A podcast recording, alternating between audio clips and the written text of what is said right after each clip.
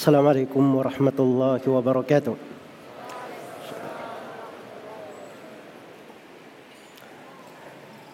إن الحمد لله نحمده ونستعينه ونستغفره ونعوذ بالله من شرور أنفسنا وسيئات أعمالنا من يهده الله فلا مضل له ومن يضلل فلا هادي له أشهد أن لا إله إلا الله وحده لا شريك له وأشهد أن محمدا عبده ورسوله. يا أيها الذين آمنوا اتقوا الله حق تقاته ولا تموتن إلا وأنتم مسلمون.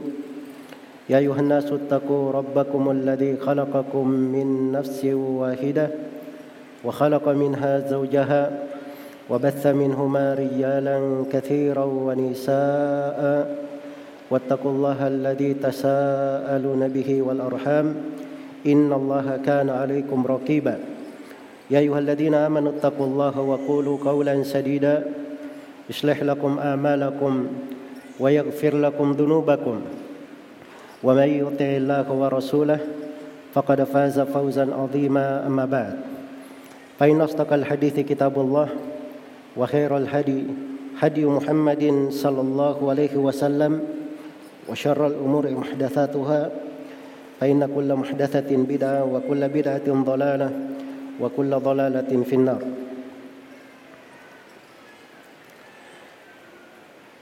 kaum muslimin dan muslimat rahimani wa rahimakumullah Alhamdulillah kita di dalam tablik akbar ini adalah menjelaskan tentang moderasi Islam. Seluruh sudut pembahasan terkait dengan moderasi Islam berusaha untuk dipaparkan walaupun hanya melingkup garis-garis besar dari pembahasan untuk menampakkan bagaimana indahnya Islam itu? Dan untuk memperjelas bagaimana hakikat Islam di dalam bingkai moderasi tersebut. Dan ini pembahasan yang sangat penting. Dan alhamdulillah telah kita dengarkan dari para asatidah tokoh-tokoh agama kita bagaimana pokok-pokok dari moderasi tersebut di berbagai bingkai pembahasan itu. Di tema saya ini ini terkait dengan pembahasan penerapan moderasi Islam atau bagaimana moderasi Islam itu mewarnai lingkup-lingkup kedetailan pemahaman agama sampai di pembahasan ilmu hadis itu akan tampak bagaimana sikap pertengahan, bagaimana akhlak, keadilan di dalam pembahasan-pembahasan di seputar ilmu-ilmu hadis. Sebagaimana di pembahasan pokok pendalilan terkait dengan tiga jenis ilmu, ilmu usul fikih, ilmu kaidah-kaidah fikih, al-qawaid al-fiqhiyah dan ilmu maqasidus syariah. Maksud atau hikmah dan rahasia pensyariatan. Ini juga tiga jenis ilmu. Siapa yang masuk di dalamnya dan melihat bagaimana pembahasan-pembahasan para ulama seputarnya, maka akan tampak jelas apa yang dimaksud dengan sikap pertengahan sikap moderat di dalam beragama itu. Sebagaimana nanti juga ada pembahasan moderasi Islam itu dari lingkup ilmu-ilmu seputar Al-Quranul Karim di dalam memahaminya, mentadaburinya dan mengkaji ayat-ayatnya. Sebagai pendahuluan di sini untuk masuk ke dalam pembahasan moderasi Islam dalam lingkup ilmu hadith ingin saya bacakan tiga ayat Al-Quran. Tiga ayat Al-Quran yang di dalamnya saya akan mengingatkan pokok-pokok, dasar-dasar, dan sendi-sendi moderasi Islam itu apa. Ayat yang pertama adalah firman Allah Subhanahu wa taala di surah Al-Baqarah. Wa kadzalika ja'alnakum ummatan wasata litakunu syuhada'a 'alan nas wa yakuna ar-rasulu 'alaikum syahida. Dan demikianlah kami menjadikan engkau wahai Nabi Muhammad sebagai umat dan demikianlah kami jadikan kalian wahai umat Islam. Ini pembicaraan ditujukan kepada Nabi Muhammad wasallam dan para sahabatnya. Tapi masuk juga di dalamnya seluruh umat beliau. Dan demikianlah kami jadikan kalian wahai umat Islam sebagai ummatan wasata. Sebagai umat yang pertengahan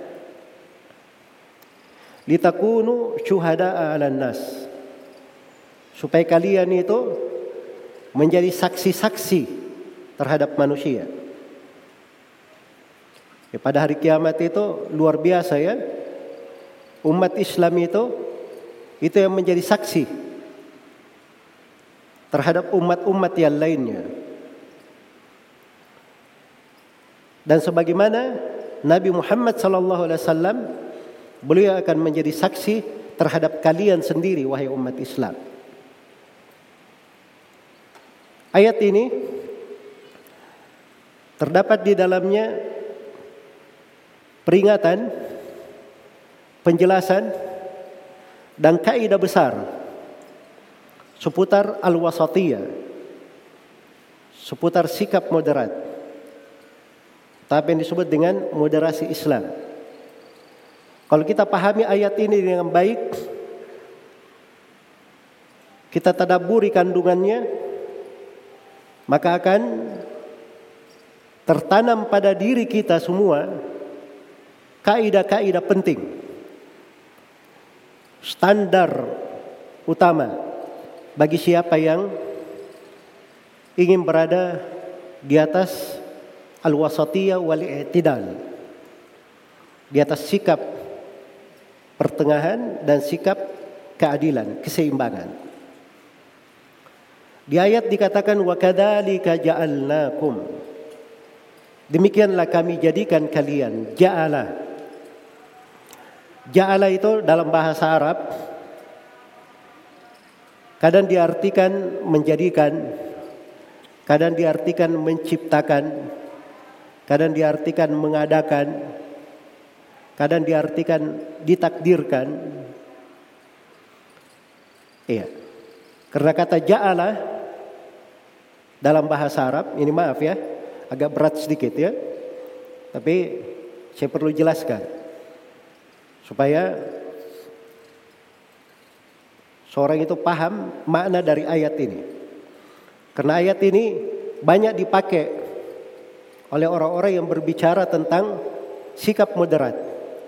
Tapi kadang tidak paham makna ayat. Padahal ayat ini pada kandungannya itu prinsip dasar yang menguraikan makna al-wasatiyah wal i'tidal. Jadi ja'ala wa kadzalika ja'alnakum, ja'ala itu itu ada dua makna. Makna yang pertama al-ja'al. Al-ja'al.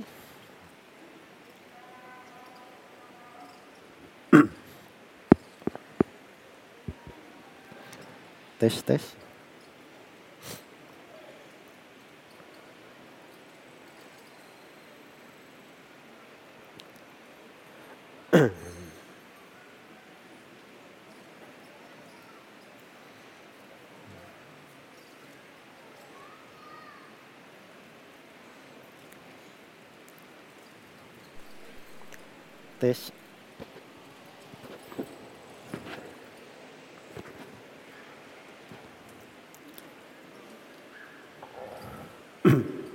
Baik. Dari kata ja'ala, ja'ala itu ada dua mana.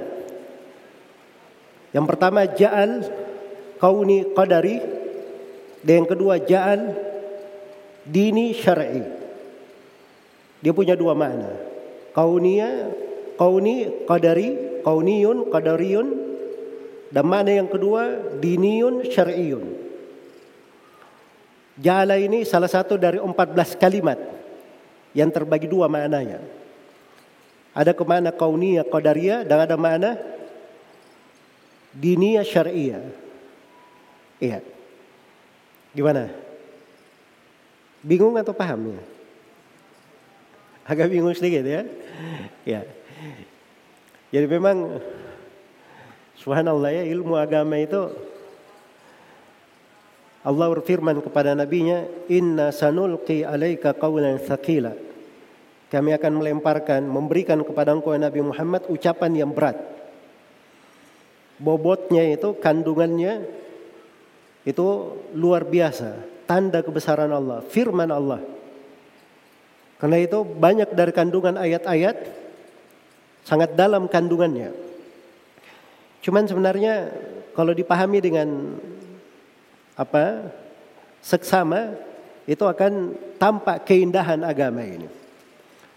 Jadi kalau diartikan wa kadzalika ja'alnakum ummatan wasata, demikianlah kami jadikan kalian jadikan kalau diartikan sebagai kauniyah qadariyah ketentuan dan takdir Allah, maka makna ayat demikianlah kami sudah tetapkan kalian wahai umat Islam sudah merupakan ketentuan Allah yang tidak berubah Kalian itu adalah umat yang pertengahan. Kalian adalah umat yang pertengahan. Ini makna yang pertama. Jadi di atas makna ini Islam itu seluruhnya adalah moderat, pertengahan. Dari ciri agama ini, dari simbol pokok agama ini, dari dari karakteristik agama ini, dia adalah agama yang pertengahan. Jadi jangan ada yang memasukkan ke dalam syariat sesuatu, oh ini syariat Allah ini kurang pertengahan. Kita modif sedikit supaya dia jadi pertengahan. Nah, itu salah memahami syariat. Salah memahami agama Allah. Karena agama Allah ini semua ketentuannya itu pertengahan. Itulah makna kauni qadari. Allah sudah tentukan hal itu. Sudah Allah takdirkan bahwa agama ini adalah agama yang pertengahan. Agama yang pertengahan. Itu adalah sifat agama. Karakteristiknya. Isi dari agama itu. Semuanya adalah pertengahan. Yang kedua, di atas makna ja'ala bermana diniyun syar'iyun maka makna dari ayat demikianlah kami syariatkan untuk kalian agama yang pertengahan.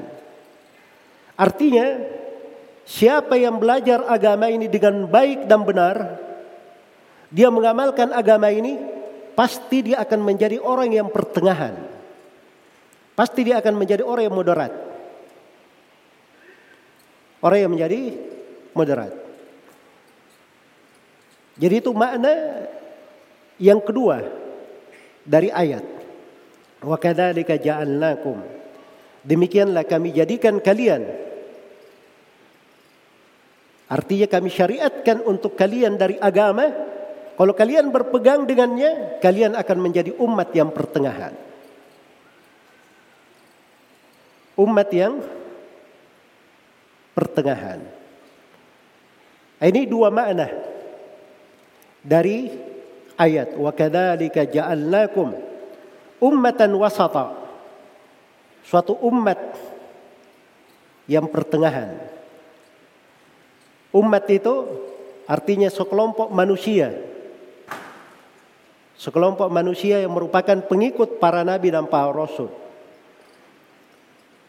Itu yang disebut dengan umat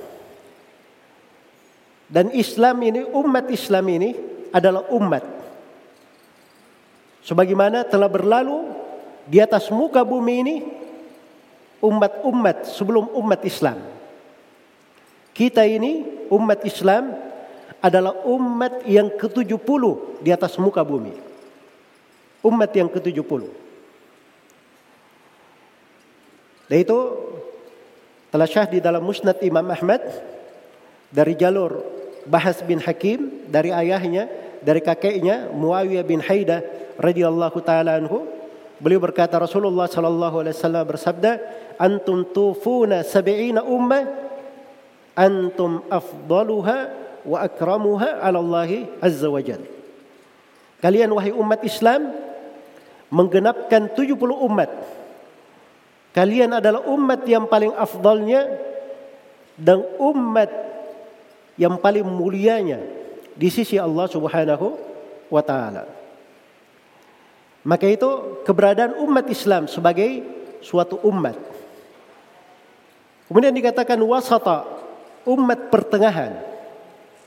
Ini kata wasatan ini di penafsiran para ulama ahli tafsir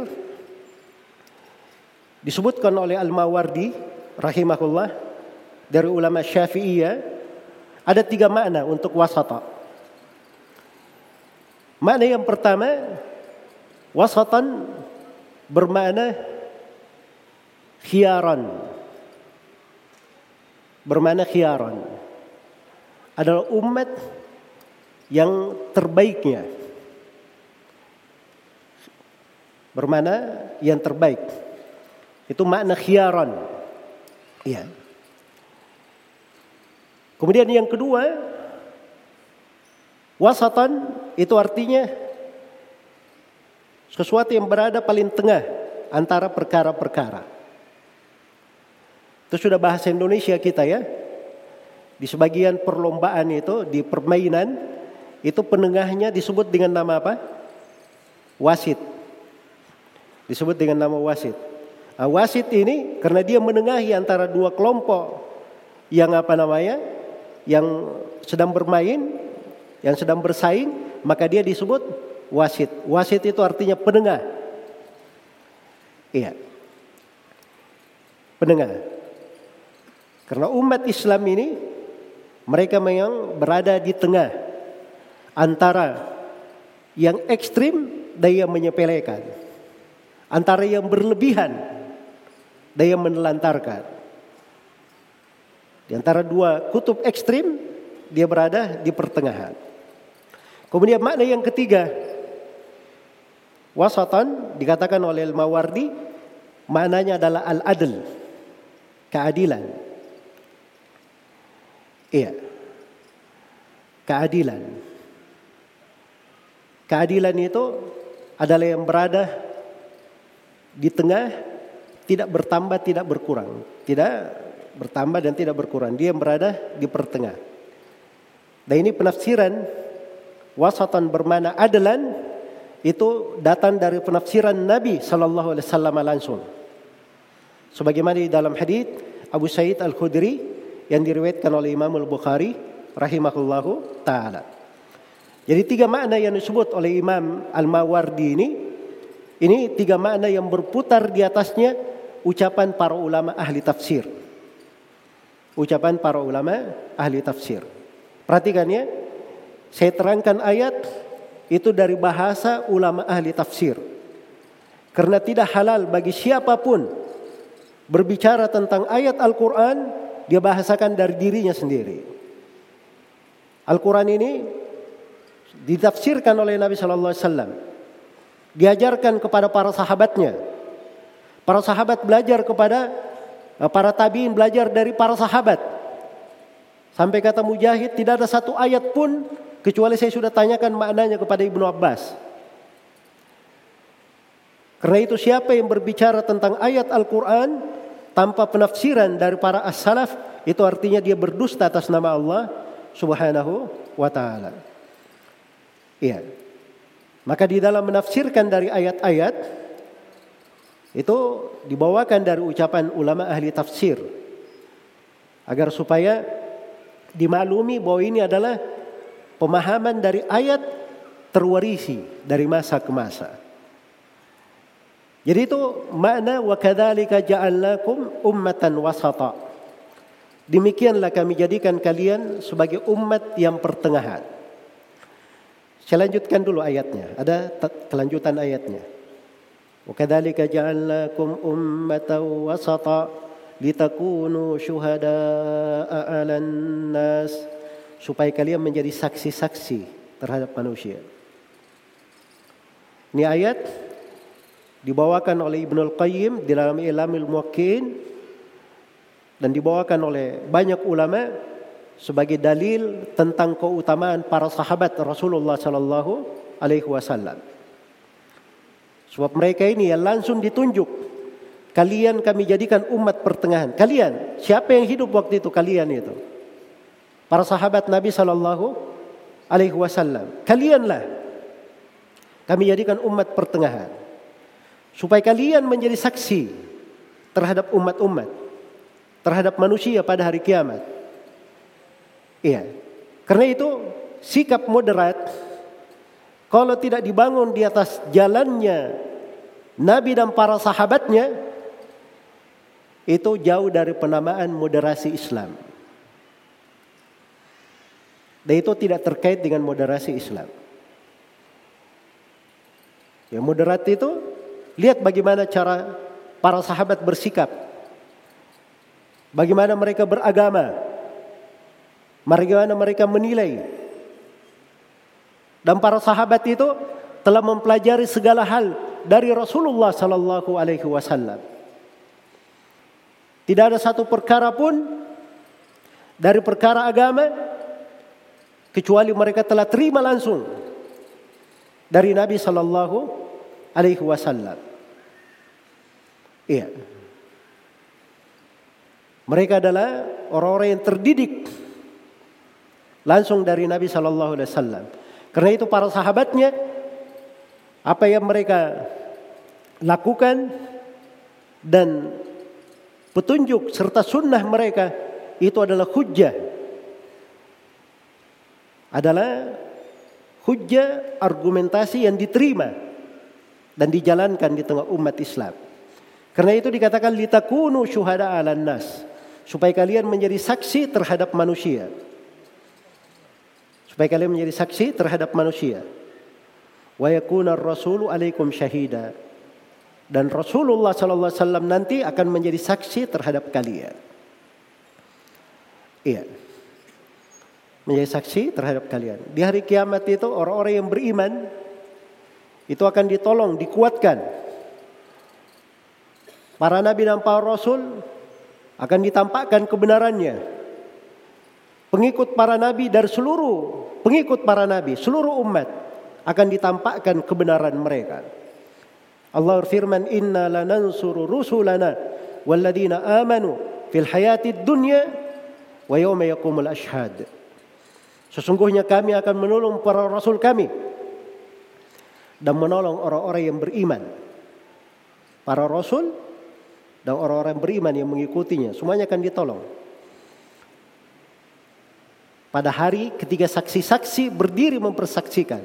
Nah, di situlah umat Islam mempersaksikan umat-umat lainnya. Oh ini mereka benar, pengikut para nabi dan para rasul. Mereka begini dan begitu. Itu umat Islam yang mempersaksikan. Dan itu dari keutamaan umat ini. Dari keutamaan umat Islam ini. Baik. Karena itu dari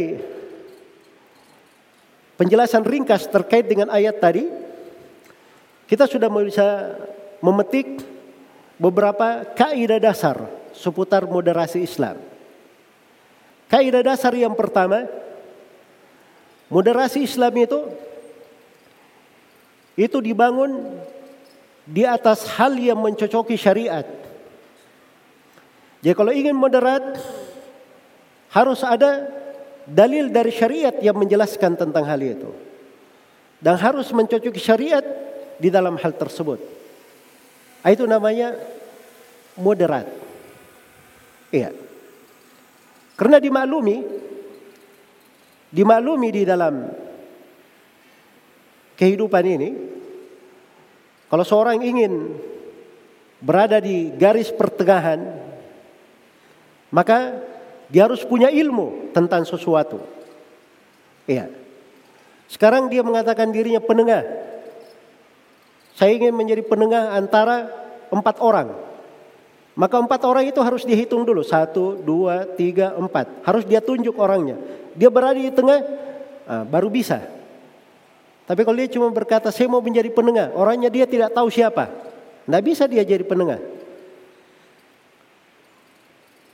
Sama di dalam ayat ketika kita beri perintah berada di pertengahan.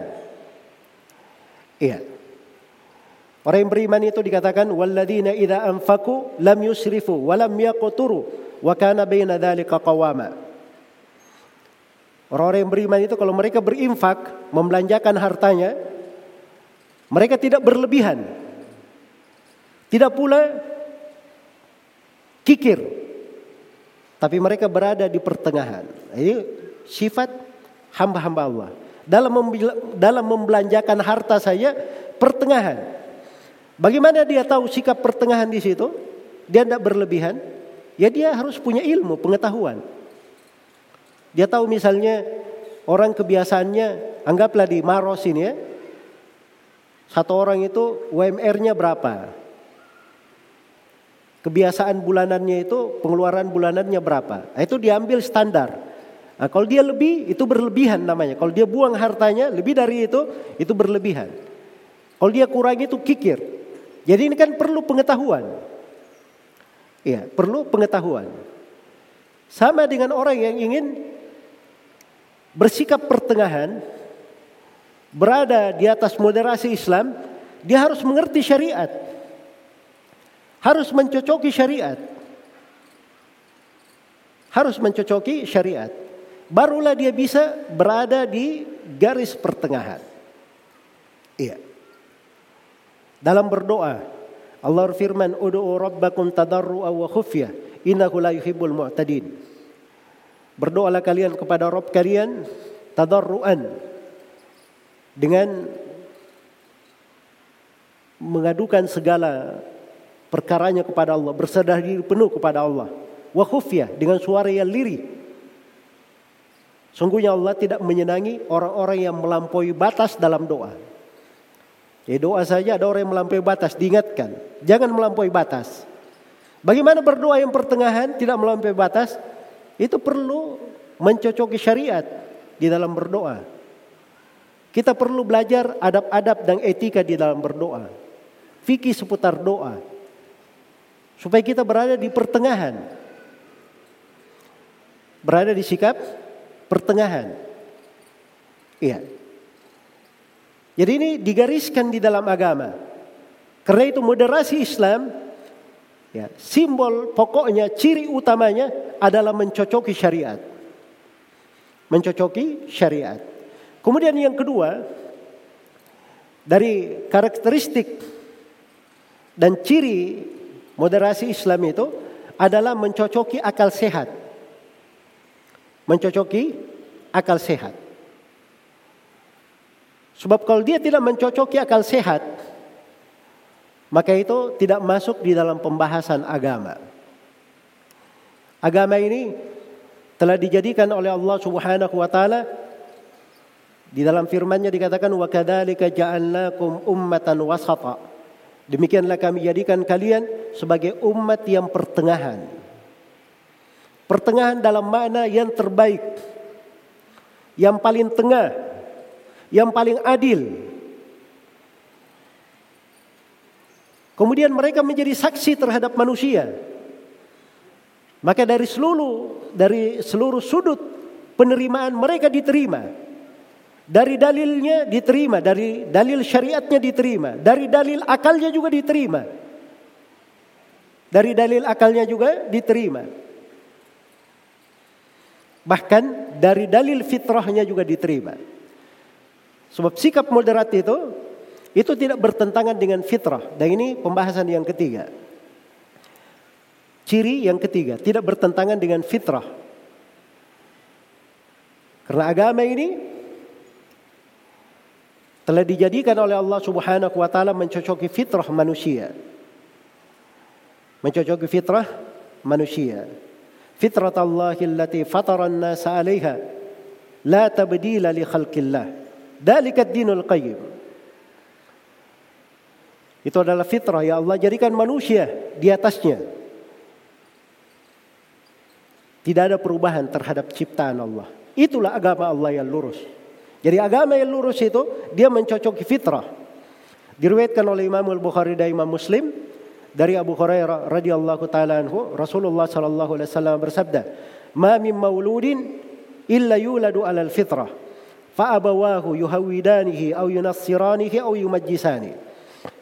Tidak ada satu anak pun yang lahir di atas muka bumi ini kecuali dia dilahirkan di atas fitrahnya. Maka asal fitrahnya adalah keislaman. Itu sikap pertengahan. Yang mengeluarkan dari fitrah itu siapa? Kedua orang tuanya.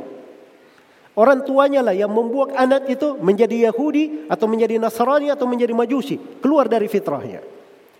Tapi asalnya ketika dia lahir, dia di atas fitrah. Dan ini juga telah ditegaskan oleh Nabi Shallallahu Alaihi Wasallam dalam hadis uh, Iyad bin Himar al-Mujashi'i radhiyallahu taala anhu beliau meriwayatkan dari Nabi sallallahu alaihi wasallam Nabi meriwayatkan bahwa Allah Subhanahu wa taala berfirman dalam hadis ilahi.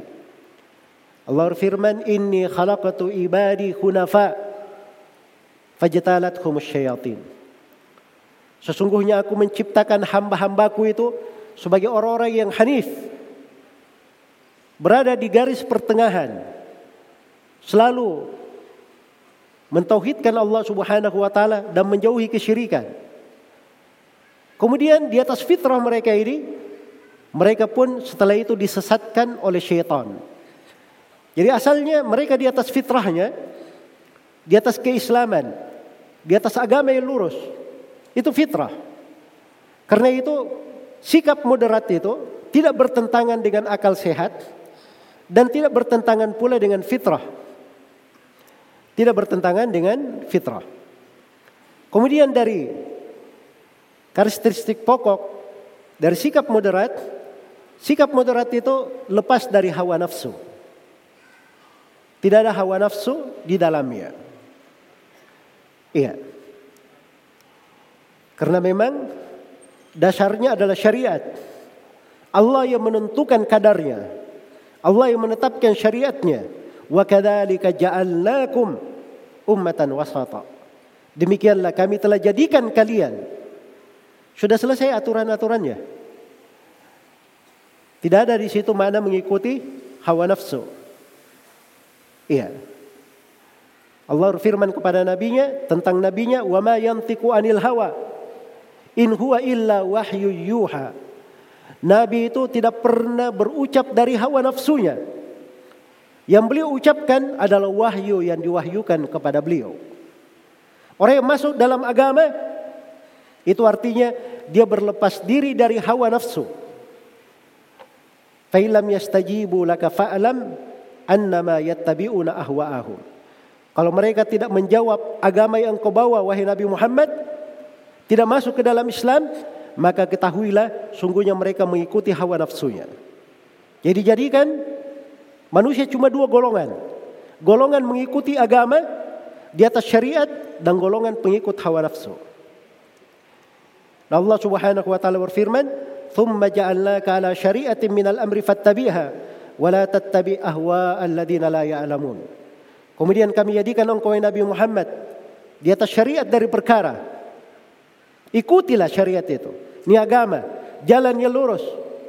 Kita cuma mengikutinya saja dan jangan ikuti hawa nafsu orang-orang yang tidak mengetahui. Iya. Karena itu tidak benar ya. Oh moderat itu gampang. Moderat itu Tuhan tidak menghendaki, Tuhan tidak bertanya kepada kamu lima tambah lima berapa. Tapi Tuhan bertanya kepada kamu berapa tambah berapa hasilnya sepuluh. Kamu mau jawab tiga tambah tujuh boleh, mau menjawab empat tambah enam boleh, lima tambah lima boleh. Itu moderatnya orang liberal. Agama itu ingin sesuai dengan seleranya, hawa nafsunya. Dia kasih logika untuk orang sepintas lalu logikanya bagus. Tapi logika itu bukan di situ tempatnya. Tidak benar logika yang seperti itu. Agama ini ada yang memang lima tambah lima harus lima tambah lima. Ketentuan agama seperti itu. Ini kalau dikasih pembahasan warisan, ya mampus ini tadi orang yang berucap ini tadi. Warisan itu sudah diukur semua kadarnya, aturan-aturannya. Ada bagian-bagiannya. Yang sudah diterangkan bagiannya itu disebut sebagai ahli taksib. Iya. Itu yang dikasih pembagian, tapi itu semuanya sudah ada aturan cara mewariskannya, cara membaginya. Itu hitung-hitungannya sudah jelas. Ketentuan syariat, fardhatan min Allah, kewajiban, fardhah dari Allah. Ingin dia rubah ketentuan yang seperti ini dengan logika dia, kamu tidak ditanya berapa tambah berapa, yang penting hasilnya 10. Jadi agama ini ada yang sudah ditentukan. Harus lima tambah lima, empat tambah enam, itu ada yang ditentukan.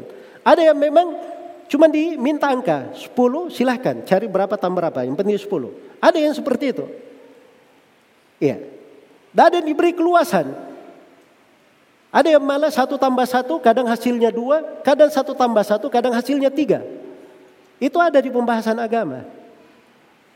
Rinciannya bagaimana? Belajar. Ya. Kalau mau tahu cara ngitungnya belajar. Nah, kalau sekarang saya ditanya, Ustadz bagaimana kok bisa satu tambah satu jadi tiga? Ya belajar dulu makanya. Saya sekarang sulit ngajari kamu karena kamu tidak bisa memahami itu. Ya. Ada orang yang kadang dia beramal dengan amalan yang sama. Ini duduk sama, sana duduk sama. Kita hadir di majelis ilmu ini. Semuanya sama di sini, duduk di majelis. Pahalanya di sisi Allah sama? Belum tentu sama. Tergantung niatnya. Tergantung apa alasannya dia duduk di majelis ini. Apa maksudnya? Bagaimana kadar perhatiannya? Bagaimana kadar pengagungannya terhadap ayat-ayat dan hadit-hadit yang dibacakan? Itu semuanya membedakan. Membedakan. Jelas ya? Jadi maksudnya Moderasi Islam itu itu tidak perlu kepada hawa nafsu. Iya. Tidak perlu kepada hawa nafsu. Tapi dia hanya perlu bagaimana kita mencocoki syariat. Mencocoki agama. Dengan itu akan terlahir sikap moderat. Kemudian yang kelima dari sifat pokok dan ciri utama moderasi Islam itu adalah keadilan, keseimbangan. Karena agama ini dibangun di atas keadilan, bukan kezaliman. Keadilan itu meletakkan segala sesuatu pada tempatnya. Itu yang disebut dengan keadilan. Ingat ya, beda antara keadilan dan kesamaan. Sekarang ini banyak orang yang pakai bahasa, oh keadilan itu semuanya harus sama. Ya. Ini bahasa tidak masuk akal. Katanya moderat, tapi tidak masuk akal. Ya. Komplain anak SD dikasih belanja oleh bapaknya cuma seribu perak saja. Kakaknya yang kuliah dikasih 20 ribu tiap kali ke sekolah. Yang SD ini komplain, masa cuma saya dikasih seribu saja? Ini tidak adil. Kenapa tidak adil? Dipakai bahasanya orang yang liberal tadi itu. Katanya moderat itu harus sama. Itu tidak masuk akal. Anak SD dikasih uang sama dengan anak kuliah. Nggak ada orang yang berakal berpikir seperti itu. Anak SD itu keperluannya sedikit. Yang kuliah keperluannya banyak. Diberi lebih itu wajar, biasa. Dalam nafkah juga orang tua itu dianggap berlaku adil namanya. Sebab dia memberikan nafkah kepada anaknya sesuai dengan kadar keperluan. Itu nggak ada masalah. Oh harus moderat, sama. Laki-laki harus sama pembagiannya dengan perempuan. Nah, itu baru adil. Ya. Di warisan itu Allah jadikan Laki-laki dapat dua kali bagian perempuan, laki-laki. Yusikumullahu fi auladikum lidzakari mithlu haddil unthayain. Allah telah berwasiat kepada kalian, pada anak-anak kalian. Ini wasiat dari Allah. Tempat lain dikatakan yuftikum, Allah memberi fatwa kepada kalian. Di sela-sela pembahasan dikatakan faridatan minallah, kewajiban dari Allah. Ini bukan main-main ya. Allah langsung yang menegaskan hukum-hukum ini. Anak laki-laki itu dapat dua kali dari bagian perempuan. Dan itu keadilan namanya. Sebab anak laki-laki dia menikah, dia perlu biaya. Anak perempuan biasanya dia dilamar. Dia tidak perlu biaya untuk menikah. Dia dilamar. Jadi itu ada sudut keadilan. Kalau diperiksa dari pembagian-pembagian syariat itu. Karena itu moderat Islam dari karakteristik pokoknya adalah al-adl. Dan itu penafsiran langsung dari Nabi sallallahu alaihi wasallam. Ketika beliau tafsirkan ayat wa kadzalika ja'alnakum ummatan wasata, beliau katakan adlan, umat yang adil. Umat yang adil. Karena itu umat Islam ini dia selalu berada di atas sikap pertengahan, di atas keadilan dalam segala hal. Di pembahasan akidah, di pembahasan ibadah, di pembahasan muamalah, di pembahasan pernikahan, di pembahasan peradilan, di pembahasan tentang hudud, hukum-hukum, di pembahasan politik syar'i, di pembahasan tata negara. Itu semuanya dibangun di atas dasar keadilan. Di atas dasar keadilan. Oh kenapa? Kalau orang berbuat bid'ah di dalam Islam itu sepakat para ulama untuk memboikot seluruh pelaku bid'ah. Sedangkan kalau penguasa berbuat kezaliman, menumpahkan darah, kita diperintah untuk bersabar. Kita diperintah untuk bersabar. Ini katanya tidak adil. Tidak adil di pikirannya yang rusak. Ya. Tapi kalau di pikiran orang yang mengerti agama, bidah ini ini menyentuh hak Allah dan hak Rasulnya. Ini agama Allah yang diotak-atik.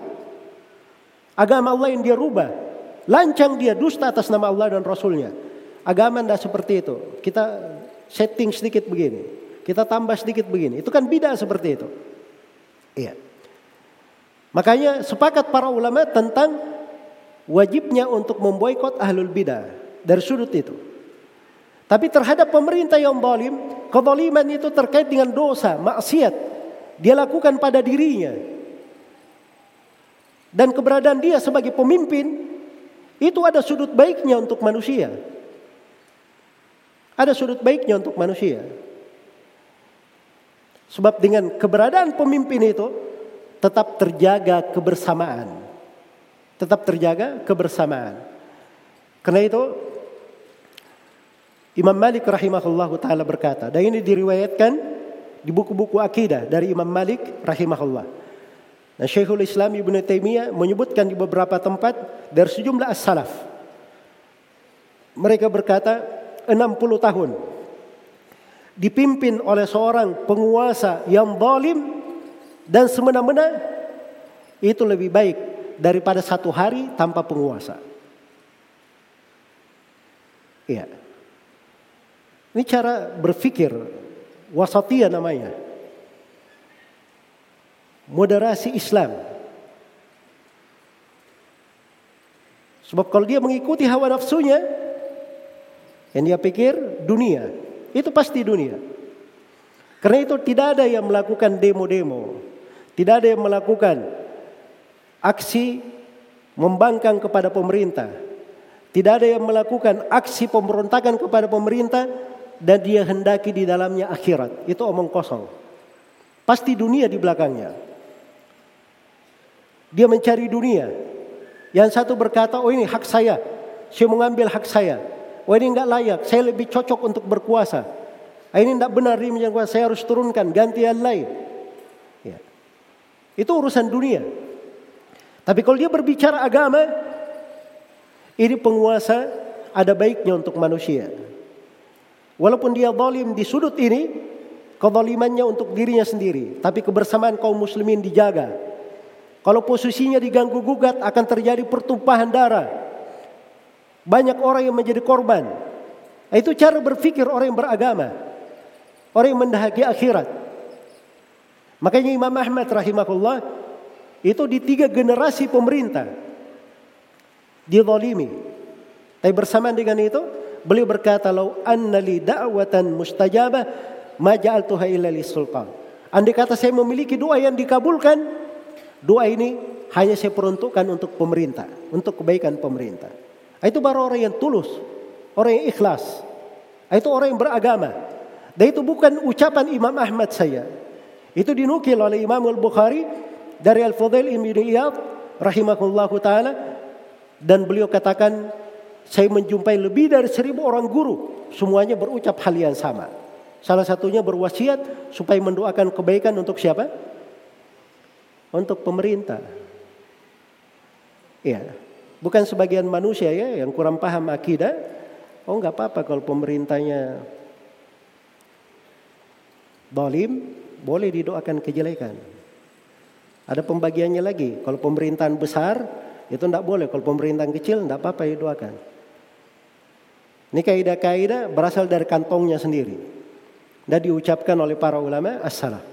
Jadi maksudnya keluar dari aturan-aturan agama seperti ini. Jelas itu akan melahirkan ketimpangan. Ini pokok-pokok terang. Dan ini sikap pertengahan sikap moderat di dalam beragama. Di atasnya para ulama dari masa ke masa. Tidak ada silam pendapat di dalam hal tersebut. Maka ciri utama dari moderasi Islam itu adalah keadilan. Adalah keadilan. Kemudian yang ke enam. Dari ayat Ketika dikatakan wa kadzalika ja'alnakum ummatan wasata. Demikianlah kami jadikan kalian umat yang wasatan litakunu syuhada. Ini tiga sudut pendalilan ya. Untuk kaidah yang saya akan bicarakan ini. Dari kata yang pertama dari sudut wa kadzalika ja'alnakum. Demikianlah kami jadikan kalian. Kami syariatkan sebagai umat pertengahan. Umat pertengahan tiga makna tadi kita sebutkan dalam penafsiran para ulama. Yang terbaik bisa pertengahan bermakna yang terbaik, bisa pertengahan yang berada paling tengah antara dua sudut dan bisa pertengahan bermakna yang paling adilnya. Yang paling adilnya. Iya. Kemudian litakunu syuhada supaya kalian menjadi saksi terhadap manusia. Nah, ini melahirkan sebuah kaidah besar. Dan ini kaidah ini akan tampak dengan sangat jelas kalau kita masuk di dalam pembahasan ilmu usul fikih dan ilmu kaidah-kaidah fikih dan ilmu seputar maqasidus syariah. Wasatiyah itu itu selalu menjaga maksud pensyariatan. Dia selalu memelihara dari kandungan-kandungan pokok pensyariatan. Sebab syariat itu adanya untuk mewujudkan kemaslahatan atau menyempurnakan maslahat. Dan syariat itu ada kadang untuk menghilangkan mafsadat kalau tidak bisa dihilangkan dikurangi. Diringankan terhadap manusia. Itu pokok pensyariatan. Karena itu dari hal-hal yang disyariatkan oleh Allah Subhanahu wa taala ada yang bersifat daruriyat, ada yang bersifat uh, hajiat, dan ada yang bersifat tahsiniyat. Ada tiga sifat. Ada yang bersifat daruriyat, perkara aksioma dijaga di dalam syariat. Dijaga di dalam syariat. Karena itu seluruh konteks pensyariatan itu pasti menjaga doruriat terkait dengan lima perkara. Penjagaan terhadap agama, penjagaan terhadap jiwa, penjagaan terhadap akal, kemudian eh, penjagaan terhadap kehormatan dan penjagaan terhadap harta. Ini lima dijaga. Iya. Jadi pensyariatan kalau kita baca pembahasan agama apa pun itu menjaga lima hal ini. Ini namanya doruriat. Ada namanya hajiat. Perkara yang penting dalam kehidupan. Kita tidak bisa terhindar darinya. Berat kalau kita kehilangan hal tersebut. Nah, itu disebut dengan hajiat. Dan ada namanya tahsiniat. Hal-hal yang merupakan pelengkap. Penyempurna. Dan ini dipelihara di dalam beragama. Karena itu kata para ulama rahimakumullah taala bersikap itu kita harus menjaga kadar kemampuan kadar kemampuan kita. Dan bersikap itu itu juga kadang melihat dari sudut kemungkinan fasilitas yang tersiap untuknya. Iya. Makanya Nabi Shallallahu Alaihi Wasallam itu ada hal-hal yang beliau cuma diizinkan ketika di fase Medina saja. Ketika di Mekah tidak diizinkan untuk beliau hal itu. Seperti misalnya berjihad dengan tangan. Berjihad dengan pedang. Itu dilarang ketika berada di Mekah. Tapi disyariatkan di mana? Di Medina. Untuk Nabi Shallallahu Alaihi Wasallam. Itu penjagaan terhadap syariat. Padahal jihad itu adalah syariat Allah yang mulia berlaku sampai hari kiamat. Tapi dia adalah wasilah untuk menuju kepada sebuah puncak. Wasilah ini dipakai kalau dia bermanfaat. Kapan tidak bermanfaat maka itu tidak dipakai. Tidak dipakai. Sampai di hari kiamat juga seperti itu. Jangan menganggap oh kalau gitu sekarang kita harus jihad selalu mengangkat pedang. Iya. Pemerintah saat ini semuanya berdosa karena tidak ada yang berjihad. Nah, itu pemikiran orang-orang yang ekstrim. Keliru di dalam memahami. Sebab syariat itu kadang di, diukur pada sudut kemampuan dan kemungkinan fasilitas yang dimiliki. Ada sudut hal tersebut. Iya. Ada orang-orang yang mengatakan bahwa pemerintah itu pada segala keputusannya, segala hal yang diambil harus diumumkan kepada masyarakatnya. Orang-orang harus tahu. Ini dari mana? Dia punya kaidah seperti itu. Dia saja di dalam rumahnya, mengatur rumahnya, tidak mungkin seluruh kegiatannya di rumah diumumkan kepada orang-orang di luar. Jangan ke orang-orang di luar, kepada keluarganya saja. Tidak mungkin seluruh hal yang dia lakukan secara pribadi, dia lakukan, dia berikan kepada, dia sampaikan kepada orang yang di rumahnya. Sama di dalam pengaturan negara. Ada namanya rahasia-rahasia negara. Itu tidak mungkin dibeberkan semua rahasia negara. Ya. Dan itu diatur di dalam buku-buku seputar politik Islam dalam beragama. Karena itu sebagian orang sekarang membahasakan moderat. Kita harus moderat. Ya.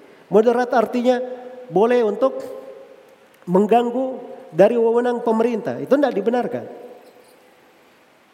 Itu bukan sikap moderat namanya. Tapi itu adalah sikap yang membahayakan. Itu yang merusak dan memecah belah. Baik.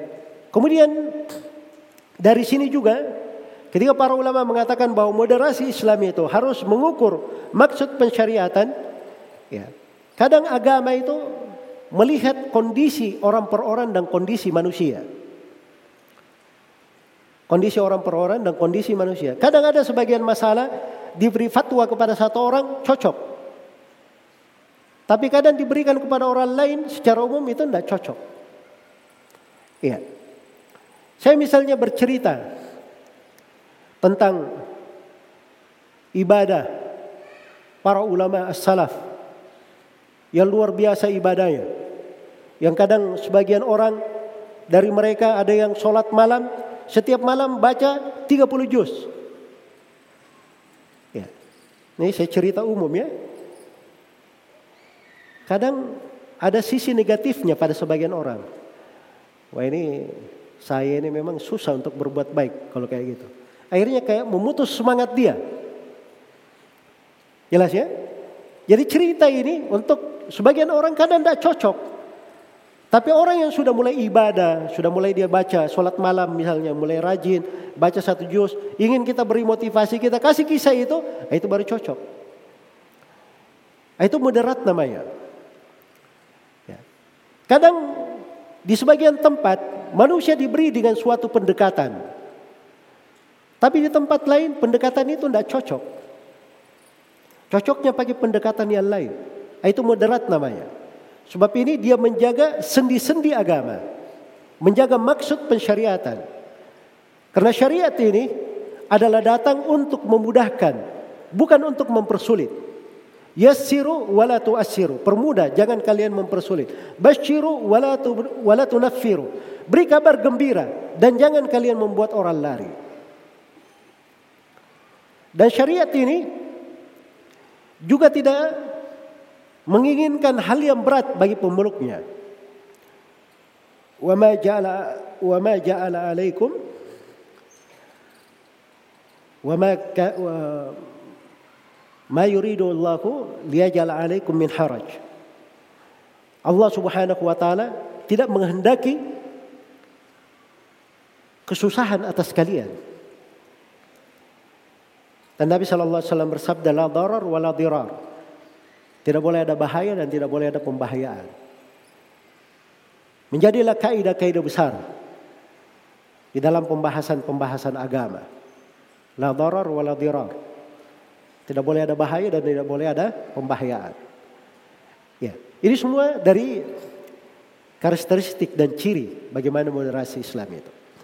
Kemudian berikutnya ayat ini saya ayat pertama ya di surah Al-Baqarah. Ayat yang kedua di surah Al-A'raf adalah firman Allah Subhanahu wa taala wala tufsidu fir ardi ba'da islahiha.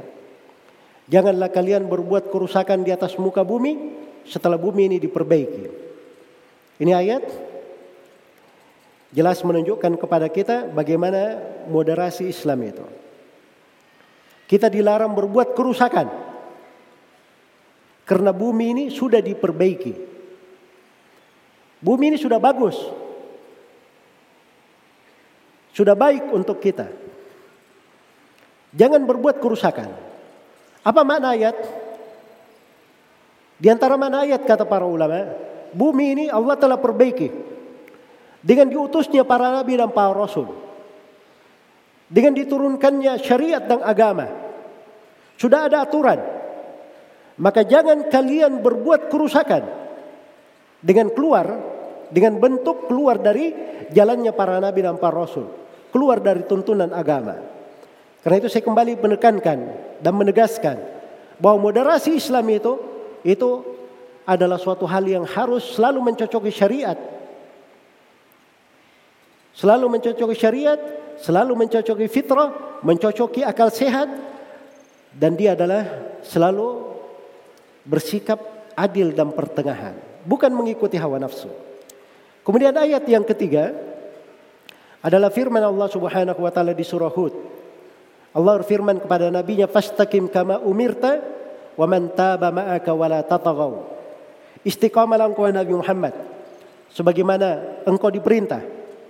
Demikian pula orang-orang yang bertobat bersamamu.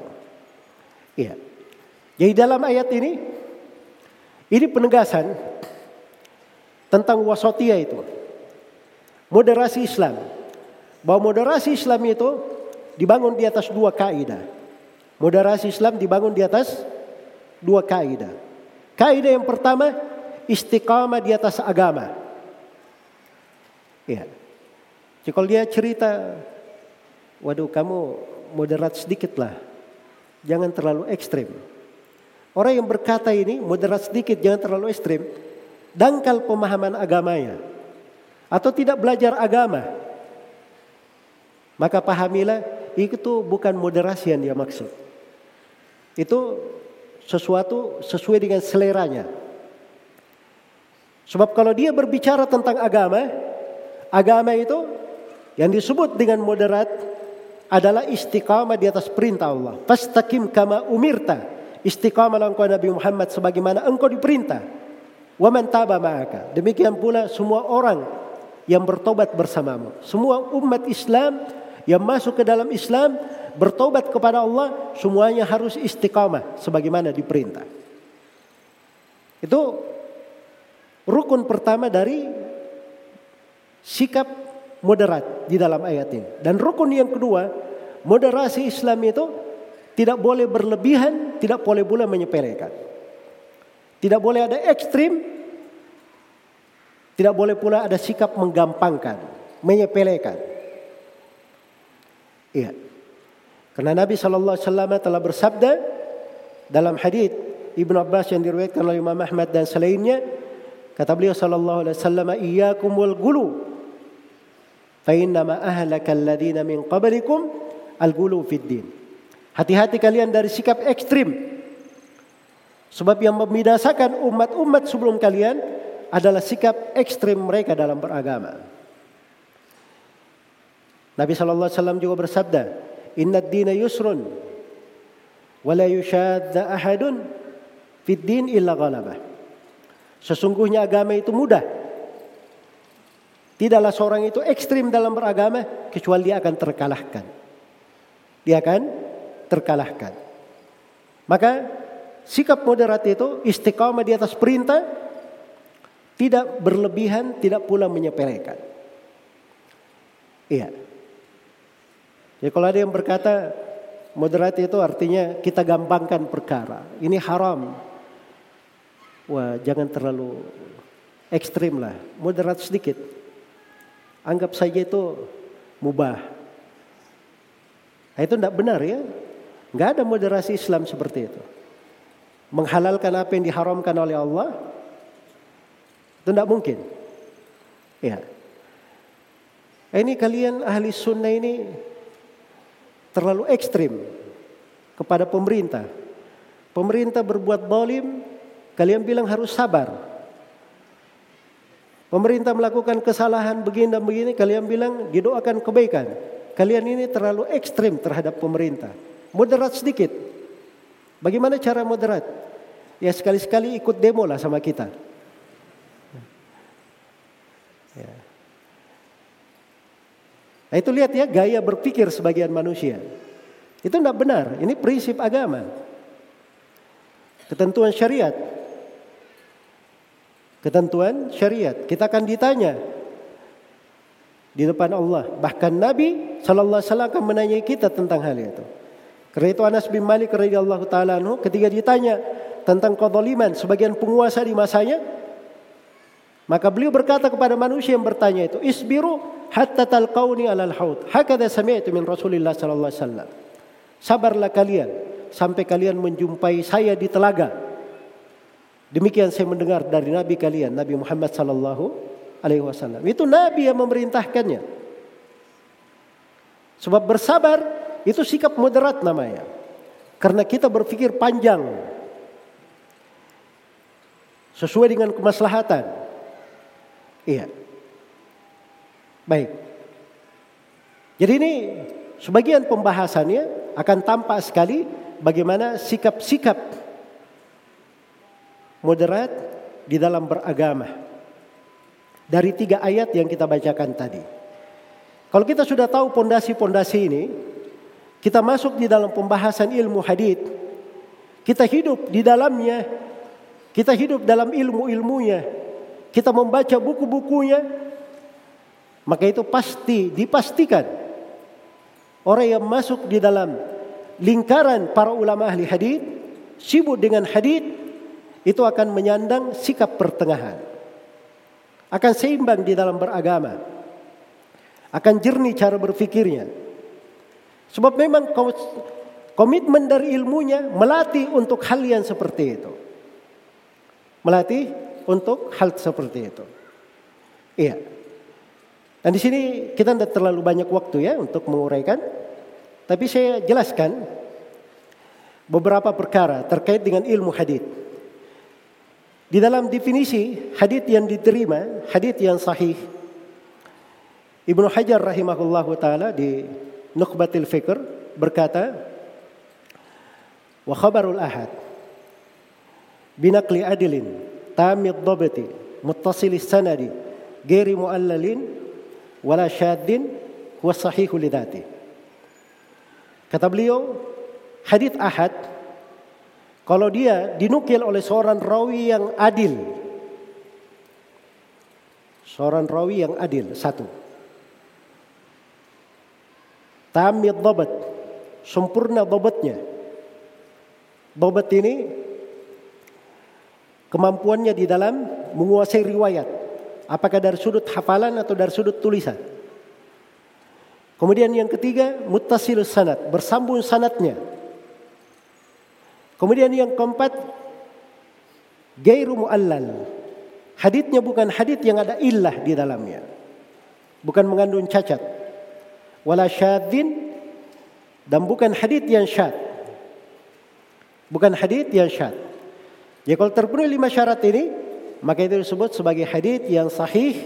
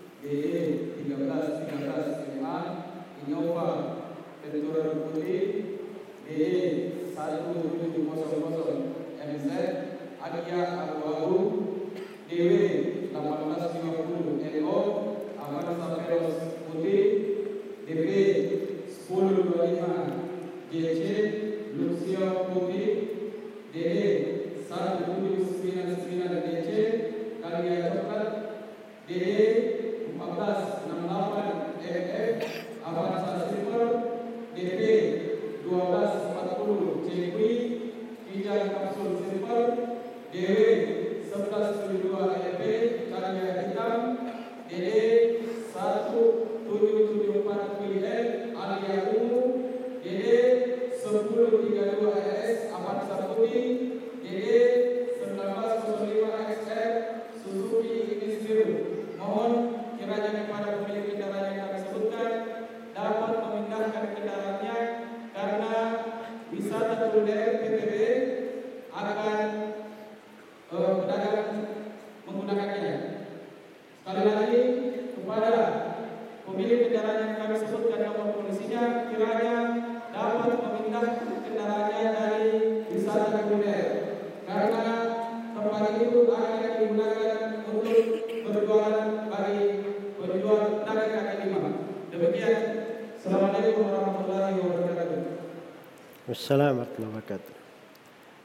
Bicara masalah moderat ya. Jadi jangan antum karena terlalu semangat parkir mobil sembarangan ya. Moderat sedikit. Ya. Baik. Jadi tadi saya sebutkan hadis sahih ada berapa ketentuannya? Ada lima. Pertama rawinya seorang yang adil apa artinya seorang rawi yang adil? Tapi sebelum saya nyambung ke sana, saya ingin terangkan dulu sudut kebersambungan moderasi Islam dengan pembahasan ilmu hadis. Di dalam sebuah hadis dari Rasulullah sallallahu alaihi wasallam dan ini hadis dikuatkan oleh sejumlah ulama. Nabi sallallahu alaihi wasallam bersabda, "Yahmilu hadzal ilm min kulli khalafin uduluhu." yanfuna anhu tahrif al-ghalin wa intihal al-mubtilin wa ta'wila al-jahilin. Sesungguhnya ilmu ini, ilmu agama ini akan disandang, akan dibawa, dipikul pada setiap generasi oleh orang-orang adilnya. Nah, ini orang-orang moderat. Inilah yang menyandang ilmu agama. Orang yang adil, terpilihnya, terbaiknya. Dia menyandang ilmu agama. Bagaimana sifat mereka? Satu. Yamfuna anhu tahrif al-ghalin. Mereka menjaga agama ini. Dari penyelewengan yang dilakukan oleh orang-orang ekstrim. Itu tugasnya orang yang beragama. Ada orang yang ekstrim, merubah-rubah syariat, maka mereka yang berdiri membela agama, membersihkan agama dari orang-orang yang seperti itu. Dari penyelewengan-penyelewengan mereka.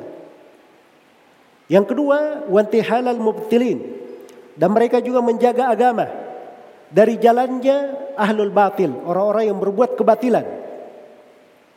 Kemudian tugas mereka yang ketiga, orang-orang yang adil moderat ini adalah mereka menjaga agama dari takwil penafsiran-penafsiran keliru dari orang-orang yang jahil. Sebab kejahilan ini sumber petaka. Kejahilan. Karena kejahilannya dia memusuhi ilmu. Karena kejahilannya dia berbuat hal-hal yang bisa merusak manusia, dia tidak menyadarinya. Maka orang yang menyandang ilmu lah yang memelihara agama dari penafsiran orang-orang jahil seperti itu. Baik. Jadi itu sifatnya para ulama ahli hadis. Uduluhum. Itu yang itu sifat mereka, ciri mereka. Karena itu ketika disebutkan bahwa yang meriwayatkan hadis itu dia adalah seorang yang adil. Adil itu kata Ibnu Hajar adalah sebuah pembawaan yang mengantar seseorang ala mulazamati taqwa wal muru'ah yang membuat dia bertakwa dan menjaga muru'ahnya. Kalau di bahasa Ibnu Salah, beliau bahasakan al-adil itu dia seorang muslim, balik, akil, berakal dan dia selamat dari sebab kefasikan as-salim min asbabil fiski wa khawarimil muru'ah. Dia selamat dari sebab kefasikan dan hal-hal yang menghilangkan muru'ah. Menghilangkan wibawa. Jelas ya? Misalnya menghilangkan muruah, dia kencing di jalan raya misalnya. Ya. Nah, itu bukan adil ya yang seperti itu. Tapi yang adil itu dia seorang muslim balik akil dia selamat dari kefasikan dan selamat juga dari sebab-sebab yang hilangkan muruahnya. Nah, ini rawi ini untuk dia mengetahui adil atau tidak, nah itu ada cara-caranya. Ada cara menilainya, menimbangnya. Ya. Sebagaimana syarat yang kedua, dia adalah seorang yang dobit, tamid dobit, sempurna dobitnya.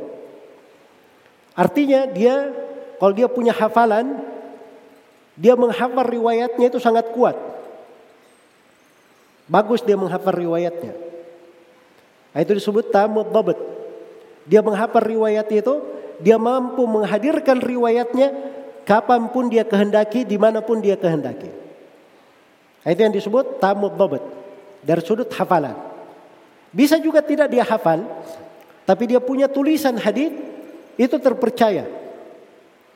Jadi dia punya buku, dia datang ke guru belajar, terima riwayat, gurunya mendikte hadis. Diambil penanya, dia tulis riwayatnya. Selesai guru itu membaca riwayatnya, maka dia datang lagi ke gurunya. Dia berkata tadi saya tulis begini dan begini. Kata gurunya ya, semuanya benar. Kalau dia tidak lakukan itu, dia lihat ke kawan-kawannya yang senior atau orang yang terpercaya juga. Dia tanya, tadi riwayat ini begini-begini. Dia pastikan, sudah yakin yang dia tulis benar. Akhirnya namanya bukunya terpercaya. Kalau sudah terpercaya yang dia tulis, bukunya ini dia pelihara. Tidak dia kasih ke sembarang orang. Tapi dia jaga.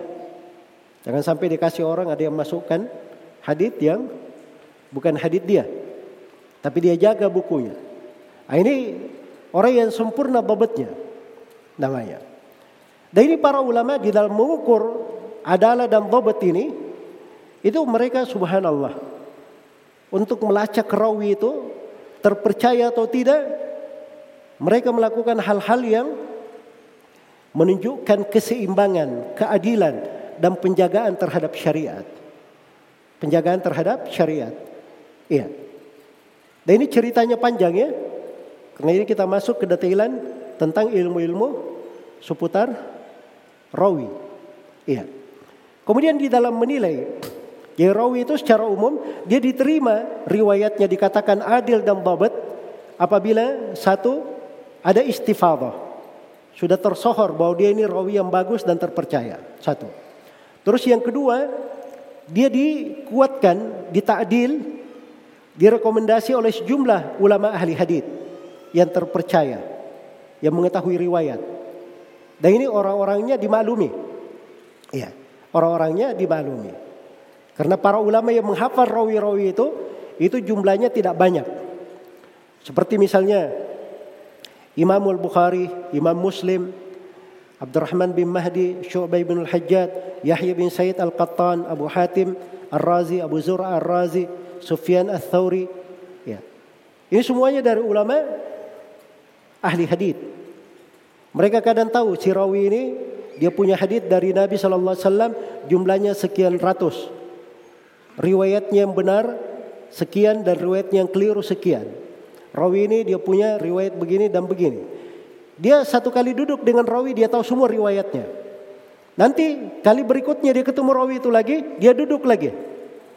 Dia dengar riwayatnya. Ternyata riwayatnya tidak berubah dari apa yang dia hafal sebelumnya. Ini berarti rawinya hafal riwayatnya benar. Maka dia rekomendasi ini fulan thiqah, terpercaya. Nah, itu diterima dari ulama yang seperti itu. Karena memang mereka hidupnya seperti itu. Itu ada dari ulama ahli hadith. Tapi bersamaan dengan itu, tidak semua ucapan ulama ahli hadith itu langsung diterima. Tapi kadang dilihat, apalagi ketika terjadi ta'arud al-jarh wa ta'adil. Ada yang memuji, ada yang mencela. Maka ketika terjadi hal ini harus dipastikan ada kaidah-kaidah yang dipakai oleh para ulama. Misalnya kalau dia berasal dari seorang imam. Ibnu Ma'in misalnya berkata tentang Al-Ala bin Abdurrahman Al-Madani bahwa beliau adalah seorang rawi yang terpercaya, thiqah. Tapi di tempat lain beliau berkata dia ini dhaif, lemah. Yang mana yang diterima? Nah, itu ada ukuran keadilan di dalam menilai. Maka kita periksa ternyata ketika Ibnu Ma'in berkata lemah, di situ beliau ditanya di posisi diperbandingkan antara Al-Ala bin Abdurrahman dan Said Al-Makburi. Ditanyakan kepada Yahya bin Ma'in, yang mana yang lebih kuat? Yahya yang mana yang lebih kuat? Said Al-Makburi atau Al-Ala? Kata beliau Said Al-Makburi thiqah, Ala dhaif. Maka nampak dari jawaban di sini bahwa di sini jawabannya pelemahan, pelemahan itu dari sudut perbandingan. Jadi kalau Ala-Ala dibandingkan dengan Said Al-Makburi tidak ada apa-apanya Ala-Ala. Ala-Ala ini dihitung dhaif. Tapi di sudut yang lainnya dia sebenarnya rawi yang terpercaya. Karena itu hadisnya ada di Sahih Muslim. Walaupun tidak dipakai oleh Al Bukhari, tapi dipakai oleh Imam Muslim dan dipakai oleh banyak dari ulama. Ya paling sedikitnya hadisnya dihasankan, diterima. Itu caranya. Kadang kalau berasal dari dua orang imam, itu kita harus merinci. Ada sebagian ulama yang kadang sebagian pembicaraannya itu dia agak ketat dalam menilai rawi, terlalu keras. Ada sebagian ulama pertengahan. Nah, itu di setiap tabaqat ada. Misalnya antara Syu'bah bin Al-Hajjad dan Sufyan Ats-Tsauri. Syu'bah itu mutasyaddid. Beliau agak tegas. Sufyan Ats-Tsauri pertengahan. Di tabaqat berikutnya Yahya bin Said Al-Qattan dengan Abdurrahman bin Mahdi. Yahya bin Said Al-Qattan itu tegas. Ibn Mahdi agak lembut.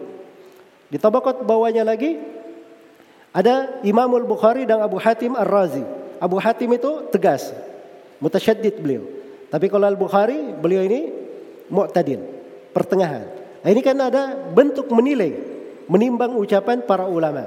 Sama ketika seorang rawi itu dihukumi sebagai misalnya dia adalah orang yang melakukan tadlis Tadlis itu tidak dikatakan setiap rawi yang melakukan tadlis menyamarkan riwayat ditolak riwayatnya.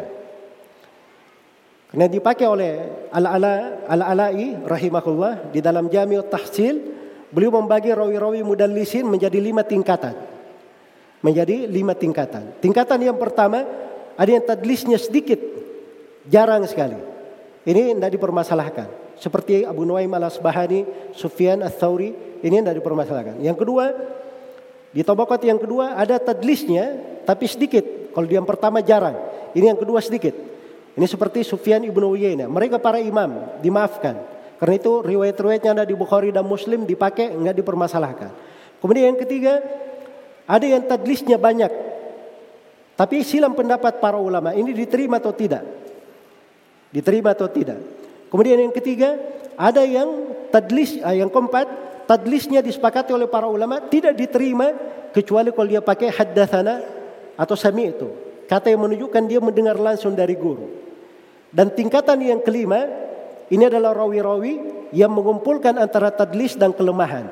Dia ada kelemahannya, tapi mudallis juga. Seperti Abdullah bin Lahia, Abu Janab Al-Kalbi, dan yang semisal dengannya. Iya. Jadi ini di dalam menilai pun para ulama beraneka ragam, ada tingkatan di dalam menilai. Sama dengan kekuatan murid-murid rawi. Kadang seorang guru dia punya murid bertingkat-tingkat. Misalnya seperti Qatada. Qatada muridnya di tingkatan pertama ada Said bin Abi Aruba, Syubay bin Hajjat, Hisham, Ibnu Abdillahi Ad-Dastuwai. Terus ada tingkatan di bawahnya. Sama dengan Imam Zuhri, Muhammad bin Muslim bin Ubaidillah bin Abdullah. Ini beliau punya murid-murid sampai uh, uh, Imam Muhammad bin Yahya Duhli punya buku judulnya Az-Zuhriyat. Tingkatan rawi-rawi yang meriwayatkan dari Az-Zuhri. Ya. Jadi ketika masuk di dalam hal tersebut, Cara berpikir itu seimbang. Sebab orang itu tidak bisa dihukumi dengan satu hukum. Tapi harus dinilai sesuai dengan kadar kedekatannya kepada guru. Berapa lama dia berguru. ya Kekuatan hafalannya, riwayatnya. Itu semuanya adalah bentuk penilaian. Ya. Kemudian di dalam uh, ilmu hadith itu juga ada yang disebut dengan nama takhrij dan dirasatul asanid. Karena itu kata Ibnu Ma'in Eh, kata Ibnu Madini rahimahullahu taala al-bab idza lam tujma turuku lam yatabayyan khata'u. Bab pembahasan itu kalau dikumpulkan pintu jalan jalur-jalur riwayatnya tidak akan tampak kekeliruan dari riwayat. Ya, sebuah riwayat itu kadang kalau mau dinilai ini riwayatnya lurus atau tidak, kita harus kumpulkan seluruh jalur riwayatnya baru kelihatan ini riwayat benar atau tidak. Iya. Dan ini pembahasan menunjukkannya bahwa para ulama ahli hadis itu betul-betul seimbang di dalam apa? Menilai, di dalam mengeritik dan kelihatan bahwa mereka itu berbicara membela hadis Nabi wasallam itu di atas agama, di atas ketakwaan, di atas wara. Di atas wara. Ya, dan ini dari mana-mana yang indah sekali kalau kita pelajari pembahasan ilmu hadis. Baik, waktunya sudah habis di sini. Dan saya ingatkan di sini bahwa uh, ilmu ini Seseorang itu apabila ingin lebih dekat kepada agamanya, dia ingin masuk ke dalam pembahasan hadis Rasulullah sallallahu alaihi wasallam, maka dia banyak baca dari buku-buku hadis.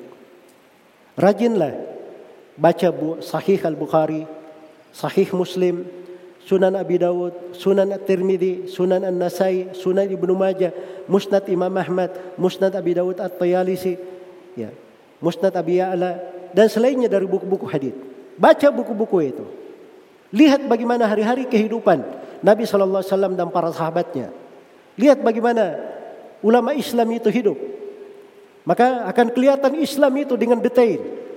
Kelihatan Islam itu secara kafah. Kelihatan Islam itu secara sempurna. Kalau orang bisa memahami seperti itu, barulah dia boleh berbicara tentang masalah moderasi Islam. Supaya dia kenal, itu Islam yang sebenarnya. Jadi ketika dia berbicara moderasi Islam itu begini, itu artinya dia sudah membaca, dia sudah menguasai Islam itu dari segala hal. Sehingga dia bisa membahasakannya. Dia bisa mendekatkannya kepada manusia. Yang dimaksud dengan moderasi Islam itu adalah begini dan begini. Tapi kalau seorang misalnya dia sudah bahasa Arab juga pas-pasan, dalam ilmu syariatnya juga miskin, ya, belajar tafsir Al-Qur'annya, baca Al-Qur'an belum tentu khatam, tafsirnya apalagi. Setelah itu lancang berbicara tentang masalah-masalah agama, apalagi masalah-masalah terkait dengan banyak manusia, terkait dengan tata negara, terkait dengan darah manusia. Ini harusnya seorang itu bertakwa kepada Allah. Sebab setiap kalimat yang kita ucapkan terkait dengan agama itu pasti kita akan dipertanyakan oleh Allah Subhanahu wa taala. Wala takfu ma laysa bihi ilm. Inna sam'a wal basar wal fuad kullu ulaika kana anhu mas'ula. Jangan kalian berhenti di atas suatu hal yang kalian tidak yang kalian tidak punya ilmu tentangnya. Sungguhnya pendengaran, penglihatan dan mata hati semuanya akan dimintai pertanggungjawaban. Semoga Allah Subhanahu wa taala memberikan taufiknya kepada kita semua, memudahkan kita di atas kebaikan, menguatkan kita semua di atas Islam dan sunnah di kehidupan dunia ini, di sakaratul maut, di alam kubur dan tatkala kita semua berdiri depan Allah Subhanahu wa taala kelak di kemudian hari. Dan saya bermohon kepada Allah Subhanahu wa taala dengan seluruh nama-namanya dan sifatnya yang memudahkan kita hadir di majelis ini sebagaimana Allah memudahkan kita duduk di sini dalam kebersamaan dalam bingkai kebersamaan kita di dalam negeri ini semoga Allah Subhanahu wa taala mengumpulkan kita semua di akhirat kelak di surganya yang penuh dengan kenikmatan. Innahu waliyyu dzalika wal qadiru alaih wallahu taala alam. Subhanakallahumma wa bihamdik. Asyhadu an la ilaha illa anta. Astaghfiruka wa atubu ilaik. Walhamdulillahi rabbil alamin. Wassalamu alaikum warahmatullahi wabarakatuh